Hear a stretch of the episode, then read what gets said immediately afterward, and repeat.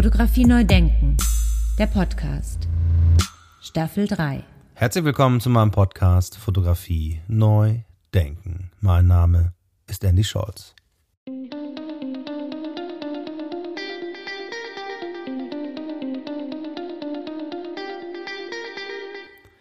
Mein heutiger Gast ist eine unabhängige und öffentlich bestellte und sogar vereidigte Gutachterin für Fotografie und lebt in Köln. Und wie ihr Weg dann vom Kunsthaus Lempertz über die Galerie Kicken, über Sotheby's und der Agentur Magnum in Paris gelaufen ist, bis hin zur Selbstständigkeit in Köln wieder das erzählt sie direkt selber. Liebe Simone Klein, herzlich willkommen zu meinem Podcast. Viele Grüße nach Köln.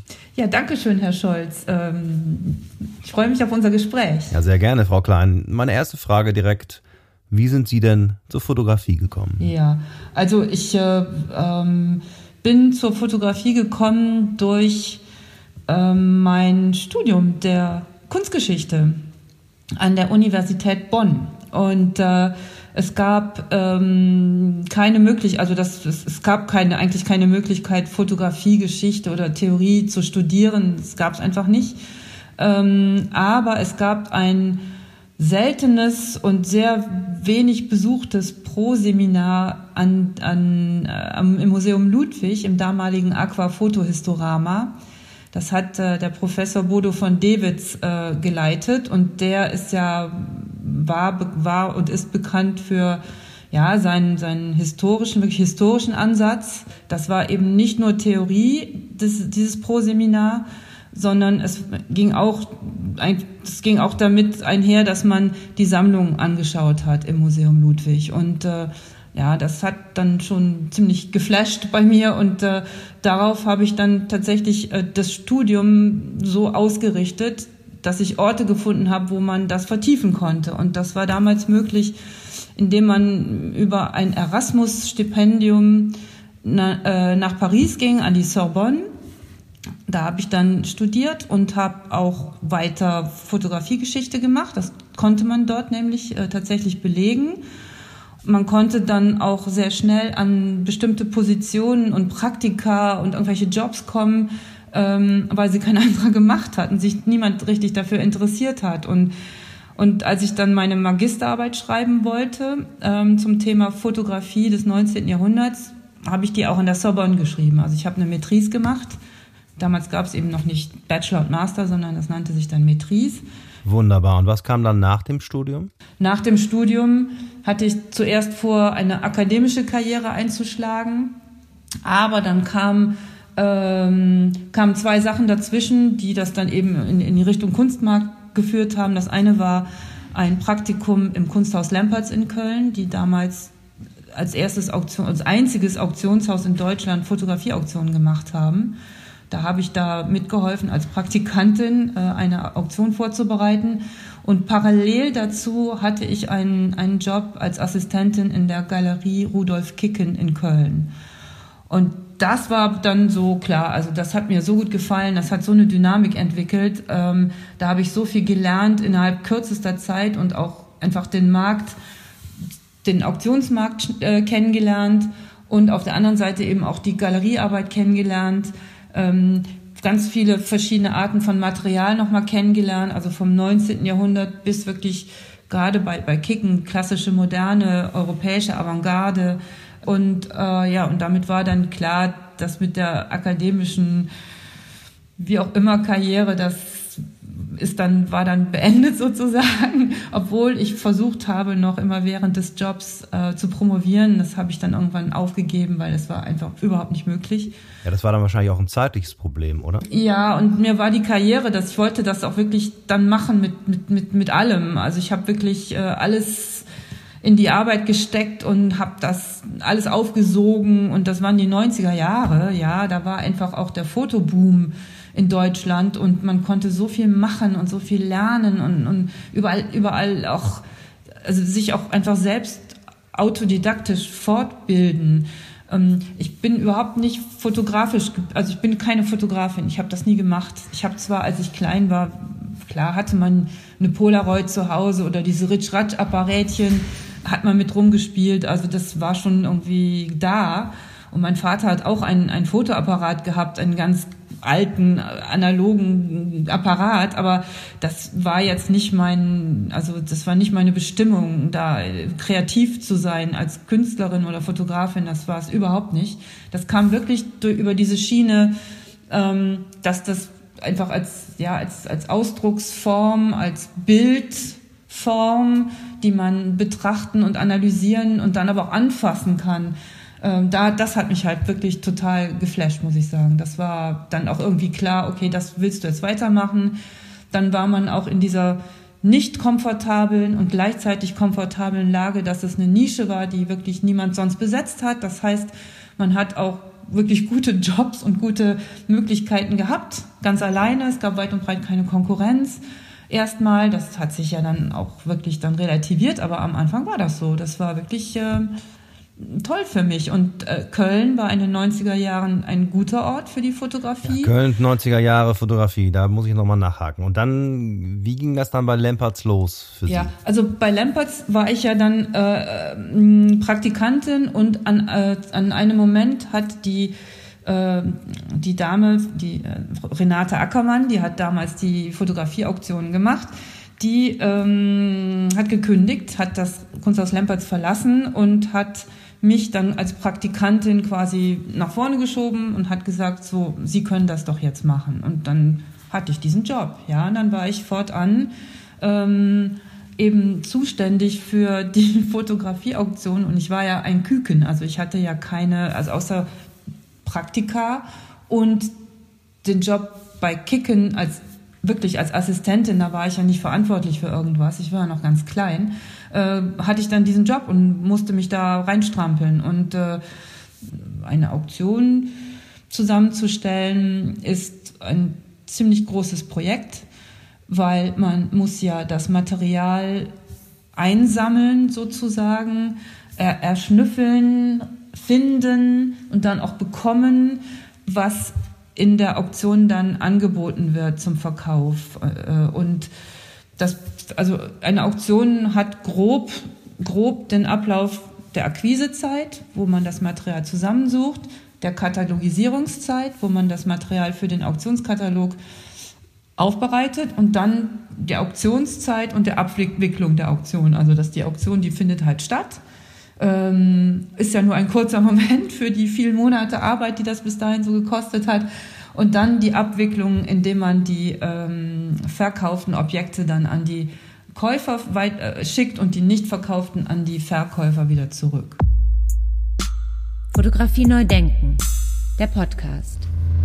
Ja, das klingt ja sehr spannend. Also Sie haben gerade erschnüffeln gesagt. Das heißt, es werden ihnen Sachen angeboten auf der einen Seite und äh, sie finden auch die heißen Sachen sozusagen. Genau, 50-50 ist das. Also erstmal ganz grundsätzlich ähm, äh, kommt von allein meistens weniger, als man denkt. Ähm, damals in den 90ern, 1997 habe ich, war, diese, war die erste Auktion, die ich gemacht habe bei Lamperts, da kam sehr viel von allein. Da musste man gar nicht viel äh, tun. Da, das waren fast Selbstläufer. Und ich erinnere, ich erinnere mich an, meine, an meinen aller, allerersten Anruf, den ich bekam. Das war ja auch bevor man gezoomt oder ähm, hätte, ja, sondern da bekam man noch Anrufe und auch gar keine E-Mails, sondern man wurde angerufen oder besucht.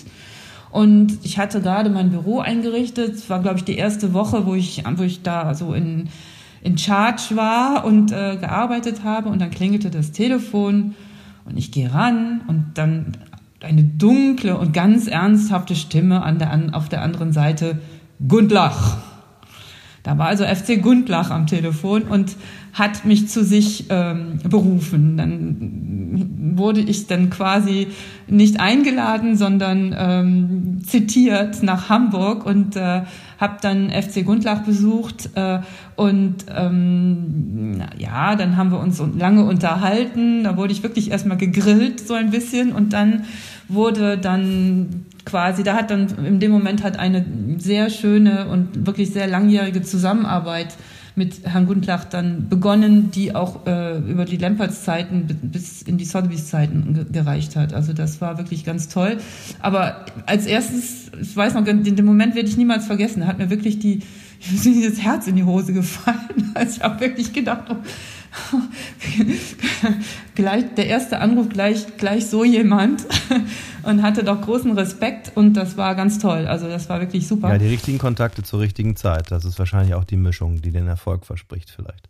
Ja, so Trüffelschwein spielen und aber auch wirklich genau den Markt kennen und äh, gucken, wo man gezielt etwas akquirieren kann und natürlich auch so solche glücklichen Zufälle, die die äh, dann von allein kommen und auch viel Arbeit. Ne? Es ist also manchmal muss man wirklich lange an einem mit einem Kunden arbeiten, lange wirklich an einem Stück arbeiten, um das dann irgendwann zu bekommen. Dann müssen ja auch die Bedingungen ausgehandelt werden mit dem Kunden. Das ist ja ein, ein soll ja eine Win-Win-Situation sein. Der Kunde verkauft, das Auktionshaus übernimmt den Service und jeder möchte davon profitieren. Auch das muss ausgehandelt werden mit den Kunden. Als der Herr Gundlach angerufen hat und als Sie dann in Hamburg waren, war er als Käufer oder als Verkäufer aufgetreten? Also er war als Einlieferer da. Er wollte äh, Material einliefern in die Auktion und das war damals Peter Ketmann und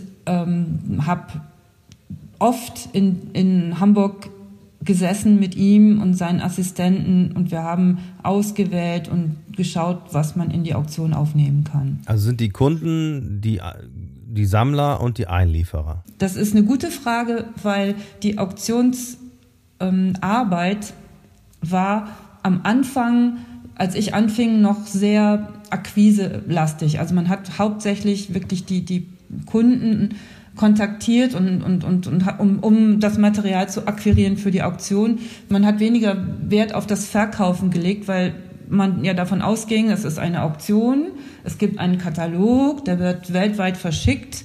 Später gab es dann einen Internetauftritt und man ist davon ausgegangen, okay, das, die, die Kunden finden das schon, ja.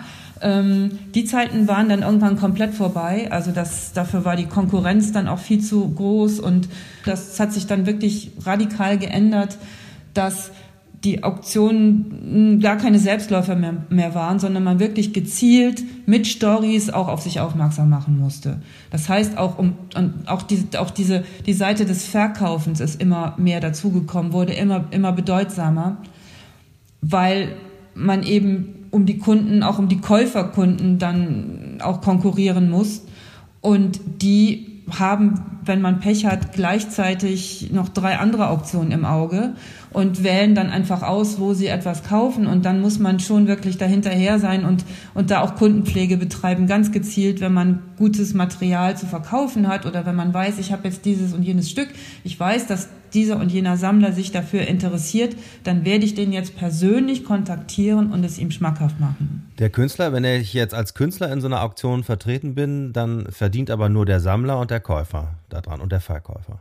Klassischerweise ist das so. Ähm, also klassischerweise ist es, ist es so, dass Auktionen ja Zweitverwertungsplattformen sind. Das heißt, es ist kein Primärmarktgeschehen, sondern es ist Sekundärmarktgeschehen. Das heißt, der Künstler selbst liefert nicht ein, sondern der Sammler oder keine Ahnung, die Familie, der, der Nachlassverwalter oder so, der liefert ein ähm, und dann, wenn etwas verkauft wird, hat der, der äh, Autor, also der Künstler, der Fotograf, direkt ist daran nicht beteiligt. Aber es gibt ja in Deutschland und in Europa das Folgerecht, das dann in einem gewissen Prozentsatz den Künstler bis zu 70 Jahre nach seinem Tod auch an dem Zweitverkauf beteiligt. Das ist die, das klassische Modell.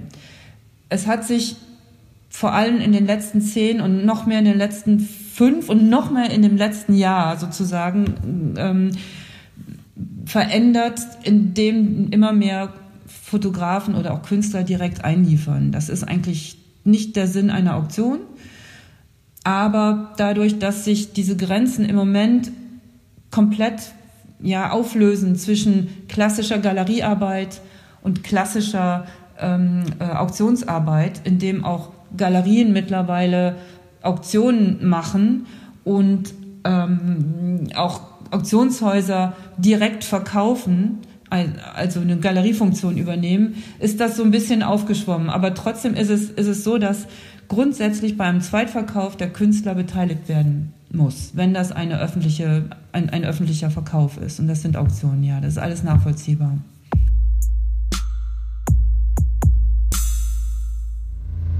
Was genau ist passiert und warum hat sich das so verändert? Sie haben das jetzt gerade so schön runtergebrochen bis aufs Corona-Jahr. Seit letztem Jahr hat sich auch in der äh, Kunst, also auf dem Kunstmarkt wirklich einiges ja wirklich radikal verändert oder beschleunigt, sagen wir mal so beschleunigt. Also die ganzen Online-Angebote gab es ja vorher schon, aber seit im Prinzip einem Jahr gibt es noch viel mehr und viel ausgeklügeltere und gezieltere Online-Angebote, sowohl eben auf, über, über Galerieplattformen, über, über Auktionsplattformen, Messeplattformen.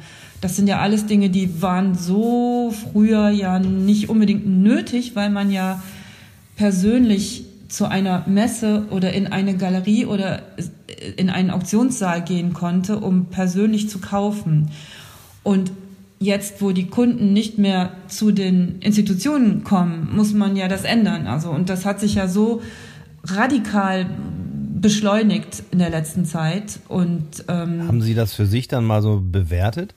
Also ich will das nicht bewerten, ob es schlechter ist, ob es besser ist. Ganz grundsätzlich ist es so, dass Kunstgenuss vor dem Original stattfindet, meiner Ansicht nach. Und ich glaube auch, dass sobald es wieder möglich ist, das auch ganz schnell wieder ähm, sehr viel mehr wahrgenommen wird und, und freudig wahrgenommen wird. Und, und der Markt ist ja tatsächlich im letzten Jahr hat er sich ja auch verändert. Viel mehr, viel mehr Online-Sales haben stattgefunden, weil es halt ja auch möglich war und zum Teil nicht anders ging die Galerien, die nicht online ähm, aufgestellt sind, haben ja auch ihr Verkaufsmodell ändern müssen, indem sie sehr viel mehr, keine Ahnung, Angebote verschickt haben, einfach digital. So, so ist es halt jetzt. Ne? Das gab es ja in, im Ansatz ja früher auch schon. Als ich 2015 im November meine letzte Auktion bei Sotheby's machte und wir den, dieser Auktion den Titel Back to Black gegeben haben, was genial war, wir hatten fast nur Schwarz-Weiß-Fotografien in der Auktion und das war dann so auch, ist auch so ein bisschen so meine Spezialität und dann haben wir das so ein bisschen dann auch, auch, auch aufgebaut. Wir haben dann die Ausstellung auch so ausgerichtet, haben die Wände schwarz gehabt und so, das war so ein bisschen spektakulär und dann hatte ich eine junge neue Kollegin, die meinte zu mir, ja, jetzt machen wir da doch mal was auf Instagram. Und ich, ähm, was? Und da wurde dann also quasi zum ersten Mal, bevor Sotheby's, das große Haus Sotheby's, eine globale ähm, ähm, Internetstrategie entwickelt hatte, haben wir mit unserer kleinen Pariser Fotoauktion Back to Black ein Instagram so, so, so, so Account gehabt und haben das dann ähm, haben das dann gepflegt. Also es wurde dann durch meine neue junge Kollegin gepflegt, weil ich hatte da keine Zeit zu und das war auch wirklich überhaupt noch, es gab es einfach noch nicht. Wir waren da quasi, wir haben Pionierarbeit geleistet sozusagen, ähm, mit ganz wenig Followern dann selbstverständlich, weil das war, und das ist noch nicht so lange her. Und da ging es quasi ja los. Also da in der, zu der Zeit gab es ja auch schon Online-Auktionen, Sotheby's war etwas später. Christie's hat das damals schon wirklich strategisch auch gemacht. Online-Auktionen mit Fotografie. Ähm, und dann seitdem hat das ja, äh, ist es ja, hat es ja überall zugenommen. In, in jedem Auktionshaus quasi der Welt äh, findet das jetzt statt. Fotografie neu denken. Der Podcast. Wie ist das mit den Neukunden eigentlich letztes Jahr in der Corona-Zeit statistisch gesehen? Christie's hatte letzte Woche eine Online-Auktion mit äh, über 80 Arbeiten von äh, Ansel Adams, also wirklich nur Ansel Adams und online, also komplett online. Ähm, und das hat sich alles verkauft. Also White Glove, man nennt eine Auktion, die komplett aus, verkauft wird zum Auktionszeitpunkt eine White Glove Sale und das ist eine, es hat sich also zu 100 Prozent komplett verkauft. Und ähm, da gab es wohl über, über 30 Prozent Neukunden. Das hätte ich auch jetzt nicht erwartet, weil Ansel Adams ist zwar ein ganz großer Markt in Amerika, der Superklassiker, ähm, äh, und da hätte ich gar nicht gedacht, dass es dann immer noch trotzdem so viele, weil es ja so ein ganz klassisches Material auch ist, ähm, dass dann immer noch so viele neue Kunden mit dazukommen. Gerade bei so einem, bei so einem Fotografen und solchen, solchen, solchen Themen einfach. Aber spannend. Ja, absolut. Sehr, sehr spannend. Aber einen Sprung haben wir in ihrer Karriere noch vergessen. Das ist nämlich von Lamperts zu Sotheby's. Da waren sie ja eigentlich, bei Lamperts waren sie eigentlich ziemlich lange, oder? Bis 2006. Also ich war da schon sehr lange und ähm, habe dann mich beworben bei Sotheby's. Da wurde die Stelle des ähm, Head of Department in London neu besetzt. Und da habe ich mich zu spät beworben. Die Bewerbung, Bewerbungsfrist war schon zu Ende. Dann hat man mir aber trotzdem einen Job angeboten und zwar als Business Getter für die Abteilung äh, in London in Europa. Also ich war dann in, erst noch in Köln stationiert, habe von hat dann von dort aus gearbeitet und habe akquiriert, also Akquise betrieben für die Fotoauktion in London und auch zum Teil in New York.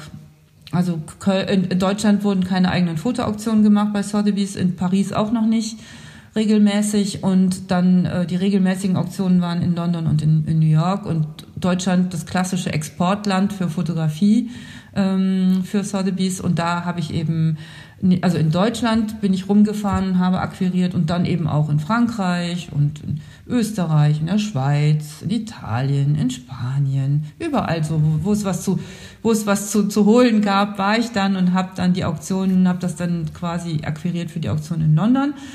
Und dann wurde mir ein Jahr später der Job des Head of Department angeboten und dann, dann war es noch so, dass die, also dann war eben die Auktion in London, sind, waren weiterzuführen und es gab noch kein European Department, sondern das war wirklich London, aus London wurde das alles gemanagt. Und dann kam 2008 ein tolles Erlebnis für mich. Da wurde nämlich in Paris die, äh, der Teil 4 der Jam-Sammlung versteigert. Marie-Thérèse und André Jam waren die mit die frühesten Sammler für historische Fotografie, also weltweit mit die, die frühesten Sammler, die ähm, Fotografie des 19. Jahrhunderts zusammengetragen haben, seit den 50er Jahren. Die Auktion ist bei Sotheby's in vier Teilen versteigert worden, 1999 in, in London, 2003 in zwei, in zwei, äh, also zwei Sektionen, zwei Kataloge gab es in Paris und dann nochmal 2008 in Paris. Und die Auktion 2008, die, das war meine. Also die habe ich betreut, das habe ich katalogisiert, ähm, das habe ich mit den Sammlern gemeinsam gemacht. Ich hatte also das ganz, ganz große Glück, mit wirklich den mh, mm, wichtigsten Connoisseuren, also eigentlich der Fotografie des 19. Jahrhunderts, da zusammenarbeiten zu können. Und äh, ja, und die Auktion war dann im Herbst 2008. Und da war klar, und die war auch sehr erfolgreich, und da war irgendwie klar, okay, also der Markt für Fotografie auf dem Kontinent, der findet eigentlich in Paris statt, und Sotheby's macht dann ab jetzt auch regelmäßig Fotografieauktionen in Paris. Und dann war, haben wir die nächste gemacht im Herbst 2009, und die war richtig erfolgreich, da hatten wir mehrere Weltrekorde, für Josef Sudek und, und noch andere Fotografen. Also hatten richtig tolle Sachen hatten wir da in der Auktion. Und dann war irgendwie klar, okay, das hat, hat, hat, hat wirtschaftlich Sinn.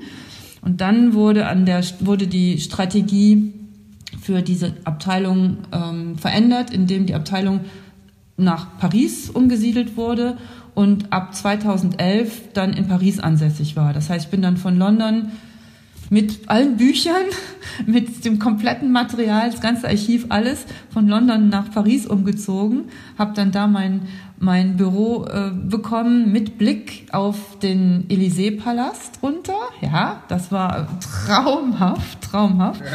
Und äh, ja, und fortan wurde dann die, also die Abteilung aus Paris ähm, geleitet und in London zuerst noch haben wir Auktionen gemacht, dann wurden die aber dann erstmal auch wieder eingestellt eine Zeit lang und nachher wieder aufgenommen. Also das war immer so strategisch äh, ein bisschen schwierig, aber ja, und, und dann war ich eben dann in Paris und habe da äh, gesessen und gearbeitet und weiterhin akquiriert auf internationaler Ebene und war eben verantwortlich für die Strategie und auch die Auktionen in, in, in London und in Paris. Und auch da haben wir exportiert nach Amerika. Wir haben mit, mit, unserer, mit unseren Kollegen in New York sehr eng zusammengearbeitet. Und ich bin eben dort auch zu den Auktionen immer gewesen, habe dann da mitgeholfen und habe Kunden betreut und habe da ja war eben dann auch in, in New York nicht verantwortlich, aber immer mit dabei. Und das war ziemlich schön. Und dann doch 2015 Schlussstrich sozusagen. Ja, das war so eine, für mich so eine, so eine Ära, die so ein bisschen zu Ende ging. Also ich hatte schon länger überlegt, vom Auktionsgeschäft weg äh, schon bei der Fotografie zu bleiben, aber in eine andere Richtung zu gehen. Und äh, das hatte ich dann 20 Jahre gemacht und dann war schon klar, ja, jetzt wäre doch schön, wenn man noch irgendwas anderes kennenlernt in seinem Berufsleben und ähm, und dann hat eben die Firma Magnum mir den Job angeboten, den ich dann auch ausgeführt habe, zwei Jahre lang. Und das war ein Job, den haben die auch erst etabliert. Das gab es vorher auch noch nicht. Also das, das ging darum, dass die ähm, dass, dass, dass die Agentur Magnum eine internationale Verkaufsstrategie entwickeln wollte für ihr Vintage-Material und auch die Fotografien zeit, zeitgenössischer äh, Mitglieder von Magnum. Und das hat dann beinhaltet, dass man die, Galerie, die Galeriearbeit gemacht hat. Ähm, Magnum hat ja in Paris eine Galerie gehabt, lange Zeit Galerieräume, die wurden dann leider geschlossen und wurden dann aber in der Agentur selbst wieder eröffnet, was natürlich toll war, weil da war man ja so quasi im, im Hirn, Herz und Bauch von Magnum gleichzeitig und hat da Ausstellungen konzipieren können. Ähm, dann hat das die Bestückung der Stände auf den Messen, Paris Photo, Foto London, Foto Shanghai ähm, ähm, auch noch umfasst und die digitale Verkaufsstrategie. Das wurde ja immer mehr, auch bei Magnum ganz klar. Das sind so viele Mitglieder. Das waren fast 90, 90 Mitglieder, als ich da gearbeitet habe, die alle auch diese Print Sales verstärken wollten und, und äh, mehr natürlich auch Geld generieren wollten durch den Verkauf ihrer, ihrer, ihrer Fotografien in, im Kunstmarkt. Und das ging auch einher mit einer digitalen Strategie. Dann wurde eben ein Shop eingerichtet und eine, also auch so eine digitale Plattform, wo man Fotografien dann direkt bestellen konnte. Ja, das klingt ja auch nach einer großen Aufgabe. Und Magnum ist ja jetzt auch eine ganz besondere Agentur, aber dann doch nur zwei Jahre, wie ich gelesen habe. Sind sie dann 2017, glaube ich, wieder weggegangen. Genau, also mein, mein, mein Ziel, großes Ziel war schon eigentlich, als ich bei Sotheby's wegging, dass ich etwas Eigenes mache.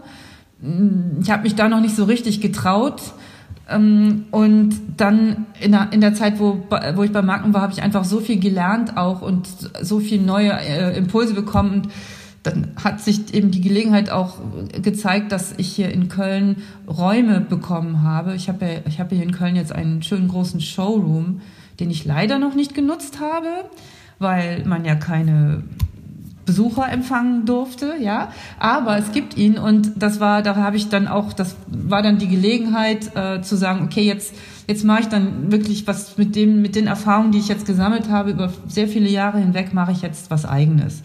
Und äh, ja, das mache ich jetzt eben seit zwei Jahren, seit drei Jahren schon. Und, und äh, das ist auch ganz gut angelaufen, muss ich sagen. Jetzt sind Sie ja auch als vereidigte Gutachterin sozusagen auch äh, unterwegs und werden dafür ähm, beauftragt. Wie bewertet man denn eigentlich Fotografie? Als allererstes muss man sich klar sein, was das ist, was man vor sich hat. Ja, also man muss genau das Original anschauen und wissen, wie es einzuordnen ist. Also das haben wir eben schon kurz angedeutet. Ist es ein Vintage Print? Ist es ein späterer Abzug? Ist es ein posthumer Abzug?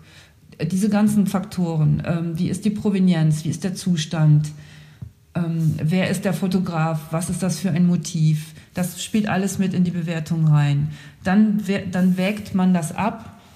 Ähm, man, man man wägt den Primärmarkt und den Sekundärmarkt ab. Also man sucht Ergebnisse für das identische Objekt ist in der Regel unmöglich, aber ähnliche, vergleichbare Objekte im Auktionsmarkt der letzten bis zu zehn Jahre.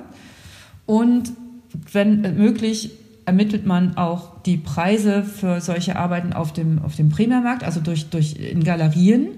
Und das wird dann in Relation gesetzt und so wird dann der, der Wert ermittelt. Also es ist sehr viel komplizierter, als ich das jetzt dargestellt habe, weil wirklich ähm, manche Fotografien sind auf dem Primärmarkt nicht, nicht präsent. Also die, die, die sind alleine eben, die sind in, in Sammlungen und in, in, in Museumssammlungen und ab und zu taucht ein Blatt dann mal wieder auf, äh, vielleicht ein zweites oder drittes Vintage, ein zweiter oder dritter Vintage Print, von dem man vielleicht noch nichts wusste.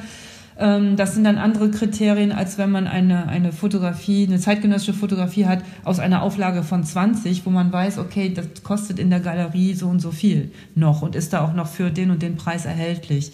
Das muss man dann wirklich sehr, das, jeder Fall ist ein Einzelfall. Und man kann auch nicht schematisch vorgehen. Man muss wirklich jedes Blatt einzeln prüfen. Und dann hängt es immer noch von, auch von der Provenienz ab von, also von der Geschichte des, des, des, des, des Motives, dann hängt es immer noch davon ab, wie, ähm, in welchem Zustand es sich befindet. Das ist ganz, ganz wichtig. Das ist ein ganz großer Faktor.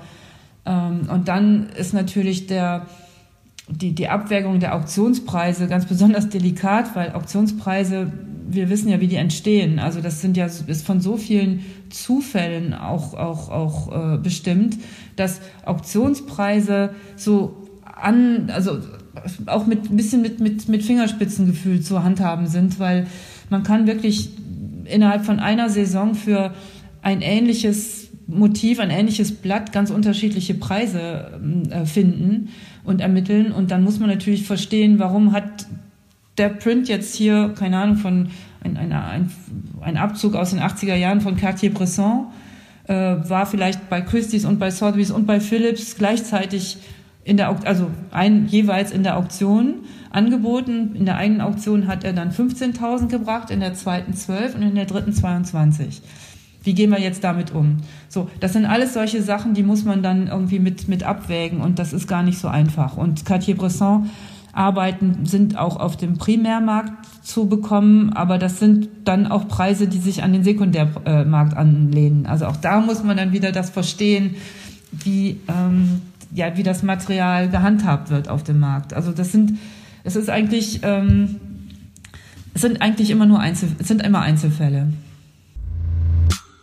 Jetzt will ich natürlich noch, noch mal, muss ich natürlich die Frage stellen. Also das ist, muss ich mir dann so vorstellen, wenn dann so eine Auktion stattfindet, dass dann bei 17.598 Euro der Hammer geschlagen wird vor Publikum. Ja, eigentlich schon, eigentlich schon. Also grundsätzlich ist so eine Präsenzauktion ein ganz tolles Spektakel. Ganz tolles Spektakel. Und der Auktionator, der vorne sitzt und, und äh, zuschlägt, der hat ganz, eine ganz wichtige Funktion. Der muss richtig entertainen. Der muss das Ding wirklich mitnehmen und die, die, den Saal mitnehmen und die Käufer animieren und alles über, überblicken und darf auch nichts übersehen und wird auch sehr kritisch beäugt, darf auch keinen Fehler machen, muss aber gleichzeitig einfach die, die Show machen. Das ist ein ganz, ganz, ganz schwieriger Job eigentlich, den man richtig nicht, nicht unbedingt lernen muss, aber den man wirklich sehr, sehr, sehr mit sehr, sehr, sehr üben muss und sich da reinarbeiten muss und seinen, auch seinen eigenen Stil, fast wie ein Schauspieler, seinen eigenen Stil erarbeiten muss, um erfolgreich zu sein. Es gibt aber natürlich Regeln, und die Regeln sind schon so, dass man als, Sie als Käufer haben sich vorher natürlich die Objekte angeschaut, Sie haben sich da was rausgeguckt, was Sie interessiert, Sie haben sich vielleicht sogar überlegt, welches Ihr höchster Preis ist, mit dem Sie da reingehen. Also Sie haben, Sie haben sich was rausgeguckt und sagen, okay, der Schätzpreis ist hier 500 Euro und ich sage, okay, bis 1000 gehe ich mit und dann ist aber Schluss. Das ist ganz gut, wenn man sich das vorher überlegt. Und dann haben sie noch ein zweites Lot, das kommt vielleicht ein bisschen später. Da haben sie sich gedacht, okay, wenn ich das erste bekomme, dann kaufe ich das zweite nicht. Aber wenn ich das erste nicht bekomme, dann kaufe ich das zweite und da gehe ich dann, das ist dann vielleicht ein bisschen teurer, da habe ich, ne, habe ich so ein Budget bis 2000, würde ich mir einplanen. So. Und dann schreiben Sie sich ein. Sie kommen vorher schön, schön früher hin und schreiben sich ein, bekommen Ihr Pedal, das ist tatsächlich das, das, das Schildchen mit der Nummer drauf, das ist ja Pedal. Und das ist dann ihr Pedal, das dürfen sie nicht verlieren. Und damit gehen sie dann in den Auktionssaal und suchen sich einen schönen Platz, wo man gut alles über, überschauen kann, wo man Sichtkontakt zum Auktionator hat. Und dann geht die Auktion los und ja, und genau, also es geht genauso in, in, in, in Schritten, die sind festgelegt. In, ähm, also in, in, in Increments nennt sich das. Das sind dann die Schritte, in, äh, in denen gesteigert wird. Meistens 10 Prozent vom Wert. Also wenn man bei, bei 1000 ist, ist dann wäre der nächste Schritt 1100, dann 1200, 1300, ab 2000 dann schon mit 200er Schritten und so weiter. Ne? So in der Regel läuft das so, ist aber in den, in, in den verschiedenen Ländern auch unterschiedlich. Also in, in, in London wird anders gestaffelt als in Amerika. Und in Frankreich ist es nochmal etwas lockerer. Da kann man auch reinrufen als, als äh, Bieter und das anders machen. Und das wird oft akzeptiert. Ja, und, äh, ja, und, äh, und dann hat man Glück und das erste Lot, was man gekauft hat, das bekommt man für, sagen wir mal, 800. Also sie haben gar noch nicht mal ihr, ihr, ihr Budget, was sie sich festgelegt haben, noch nicht mal ausgeschöpft. Also bei 800, dann fällt der Hammer zum ersten, zum zweiten, für den Herrn dort hinten, zum dritten 800 Euro. Dann dürfen Sie sich nicht wundern, wenn Sie nachher die Rechnung bekommen, weil 800 Euro ist der Hammer Price, also der Zuschlagspreis. Und auf der Rechnung steht dann etwas mehr, weil die Auktionshäuser nehmen ein Aufgeld. Das sind in der Regel zwischen 25 und 30 Prozent. Man muss dann auch das Kleingedruckte lesen. Manchmal muss man auf das Aufgeld, das festgelegt ist vom Auktionshaus, noch Folgerecht bezahlen oder ähm, noch andere, noch, äh, noch, noch Einfuhr, Einfuhr ähm. Das muss man vorher genau lesen. Da gibt es im Auktionskatalog so kleine Symbole an der Beschreibung. Das muss man dann im Katalog nachlesen, sonst hat man nachher vielleicht eine schlechte Überraschung und wundert sich, warum das so viel teurer ist, als man eigentlich gedacht hat, weil man gedacht hat, oh, jetzt habe ich ein schönes Schnäppchen gemacht aber nachher ist dann irgendwie das Doppelte und dann muss das muss man vorher ein bisschen einkalkulieren. Also das muss ich halt immer, ich muss also immer schön mitrechnen dann im Kopf sozusagen. Ich verspreche Ihnen, dass Ihnen das nicht passieren wird, wenn Sie in der, im Auktionssaal sitzen und Sie bieten, werden Sie die Zeit erstmal nicht haben, da im Hintergrund so zu kalkulieren, oh plus 30 Prozent, das macht, nein, kann ich noch mal bieten, nein, weil es ist ein bisschen psychologisch, weil Sie werden ja auch vom Auktionator wieder angesprochen, möchten Sie noch mal bieten, der Herr? Und dann haben sie keine Zeit und auch wirklich nicht, nicht den Kopf in dem Moment ihren Taschenrechner im Kopf da los, los, loszulegen und ihn und äh, was zu, zu auszurechnen. Das wird nicht klappen, weil das wird, geht ja dann auch manchmal schneller und dann ist es eine Stresssituation. Und äh, da ne, deswegen kann man, sage ich ja immer, es ist gut, wenn man sich vorher einigermaßen ausrechnet, bis wohin man so gehen möchte. Andererseits ist es dann auch so, eine Auktion ist ein psychologisch sehr dichter Moment und es kann einfach, es können auch einfach die Pferde mit ihnen losgehen, dass sie sagen, ach, jetzt meine hier mein Limit von 1000, egal, ich will das jetzt haben, der will das haben, der will das haben, ich will es auch haben und jetzt biete ich einfach mit. Das heißt, sie werfen dann alle ihre ihre äh, guten Vorsätze, die sie vorher hatten, einfach über Bord und und bieten mit und kommen dann vielleicht bei 2000 und dann haben sie es dann und sind überglücklich. Sie haben viel zu viel dafür geboten, viel mehr als sie wollten, sind überglücklich und das ist der tollste Moment ihres Lebens. Und sie kommen dann nach Hause und kriegen erstmal Ärger, weil sie viel zu viel dafür ähm, bezahlt haben. Aber ähm, das sind halt eben die Momente, die, die so eine Auktion wirklich interessant und spannend machen, weil es einfach eine, eine choreografierte äh, ja, ein choreografierter Moment ist, in dem man sich dann auch reinfallen lässt, so ein bisschen als, als, als Käufer. Und für ein Auktionshaus sind natürlich die Kunden die liebsten, die solche Limite nicht haben. Die einfach nur sagen, bieten Sie. Also wenn man am Telefon mitbietet oder so, oder die dann sitzen und sie, man weiß genau, man merkt, die wollen das haben. Die heben immer wieder den Arm, die bieten immer wieder mit, die wollen das haben. Das sind die allerbesten, die, dann entstehen nämlich wunderbare hohe oder Rekordpreise. Fotografie neu denken. Wunderbar. Jetzt muss ich aber noch eine Frage stellen, auf jeden Fall aus meinem Fragenkatalog, den Klassiker, den ich immer stelle. Wann ist ein Bild ein gutes Bild? So ganz äh, äh, spontan habe ich halt, hätte ich die Antwort gehabt, wenn es in meine Sammlung passt. Also nicht, ne, also meine oder die des Kunden sozusagen. Und dann muss es ja gefallen und dann sind wir wieder da. Ne? Dann muss es ja individuell gefallen und dann sind wir wieder genau am Anfang. Und dann ist es auch möglicherweise egal, was es wert ist, ähm, sondern dann passt es, dann ist das ein Wunschobjekt, das gut passt in eine Sammlung, was auch wirklich schon lange gesucht wurde.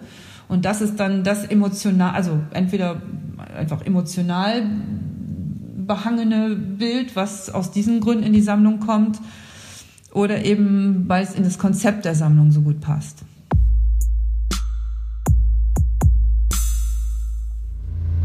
Ja, liebe Frau Klein, vielen herzlichen Dank für das Gespräch. Viele Grüße nach Köln. Ich danke Ihnen herzlich. Das hat großen Spaß gemacht. Äh, ja, schöne Grüße nach Essen und äh, ja, ich freue mich. Fotografie neu denken. Der Podcast. Staffel 3. Ja, alle weiterführenden Informationen zu der Arbeit von Simone Klein sind zu finden unter www.simoneklein.de. Oder wie gewohnt, alles nochmal zusammengefasst in den sogenannten Show Notes zu dieser Episode. Mir bleibt zu sagen, vielen herzlichen Dank fürs Zuhören, gesund bleiben da draußen, au revoir, ciao, ciao und bis zum nächsten Mal. Dankeschön. Fotografie neu denken. Der Podcast. Staffel 3. Eine Produktion von Studio Andy Scholz 2021.